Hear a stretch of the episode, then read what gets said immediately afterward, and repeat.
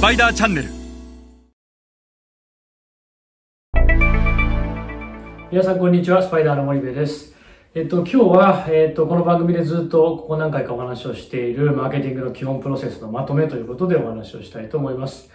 えっと、まあ、あの、まず整理として、このマーケティングの基本プロセスっていうのは一体何なんだと、マーケティングの父であるフィリップ・コトラが提唱しているマーケティングの、大変ベーシックな基本的なプロセスのことを指していて、えー、RSTP の3つから構成されていると。そして RSTP、MM、えー、マクロ環境分析、ミクロ環境分析、スポット分析と。おえー、STP に関してはセグメンテーション、ターゲティング、ポジショニング、MM はまあ別名 4P とも言われてますが、プロダクト、プライス、プレイス、プロモーションと。おアルファベットとカタカナでいまいち意味がわからないという話をこの番組ではまあ簡単に解釈するとどういうことなのかという話もしました。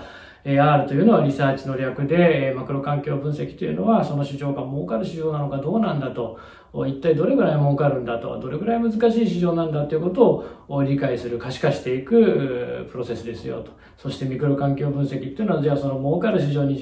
出た時に、あ、ごめんなさい、儲かる市場にどういう強強敵がいるんだと。その強敵の戦闘能力がどれぐらいなんだと、競合はど、ど、何社いるんだと、どれぐらい強いんだということを見ていくのがミクロ環境分析と。そしてこのスウォット分析が、えー、じゃあその市場に出た時に、えー、どういう、えー、ことが起こり得るのか、自分たちは勝てるのか負けるのかと、負けるとしたらどれぐらい負けるんだと、勝つとしたらどれぐらい勝つんだということをやるのが R ですと。で、この R をやっておけば、えっ、ー、と、こんな失敗出る前から分かっていたよというよく日本企業がありがちな大企業でも非常にこういうケースが多い。こういう失敗をまず未然に防げるっていうのはこの R の最大のメリットですよと。そして STP、セグメンテーション、ターゲティング、ポジショニングっていうのは、大体 B2C でも B2B でも製造業が、あこう、ターゲットとして狙っていくときに、まずセグメントで分けるわけですよね。自分たちはどういう層に売ればいいのか。もしくはどういう用途、B2B だと大会が用途になるんですけども、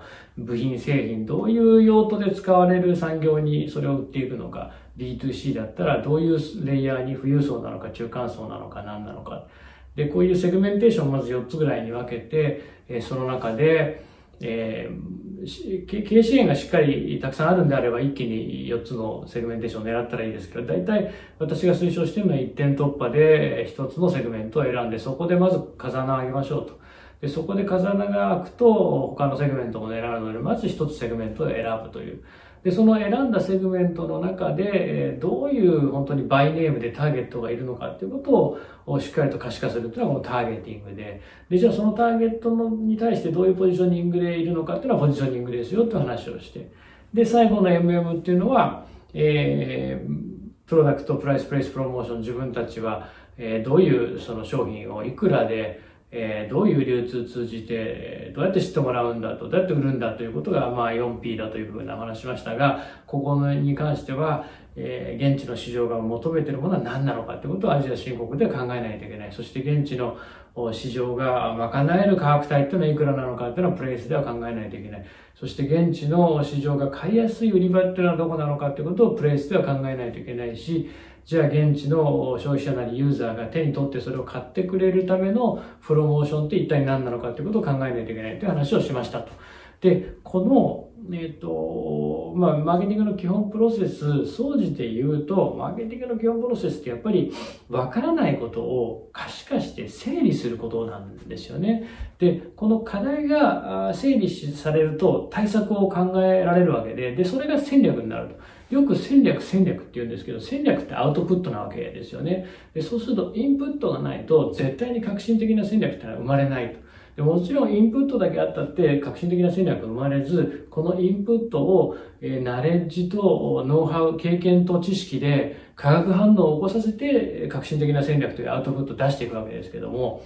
でも大前提としてインプットがないとダメなわけですよね。わからないことを可視化できて整理できてなかったら戦略なんて絶対に生まれないと。にもかかわらず、多くの失敗、アジア新興国で失敗する日本企業っていうのは自分たちの日本国内市場での成果を引っ提げて、どうだメイドインジャパンと、どうだメイドバイジャパニーズ企業、どうだ俺たちの高品質な製品はと、高機能な製品はで、出ていって打ちのめされてきたっていうのがこの、えー、10年、えー、15年のアジア新興国市場、市場環境が大大きく変わったと。もう昔のようなアジア市場じゃない。競争環境も大きく変わった。日本企業だけが作れるんじゃないと。中国企業も台湾企業も韓国企業も作れるんだと。そんな市場においては、やっぱりわからないことをしっかり可視化して、そのインプットをベースに戦略を立てないと絶対に勝てない。そんな市場が現在のアジア新興国市場だと思います。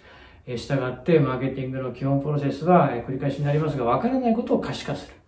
そして整理をする。で、課題が整理できると、それに対して対策を考えることができる。それこそが戦略なんだということを最後に、え今日はここまでにしたいと思います。えそれでは皆さん、また次回お会いいたしましょう。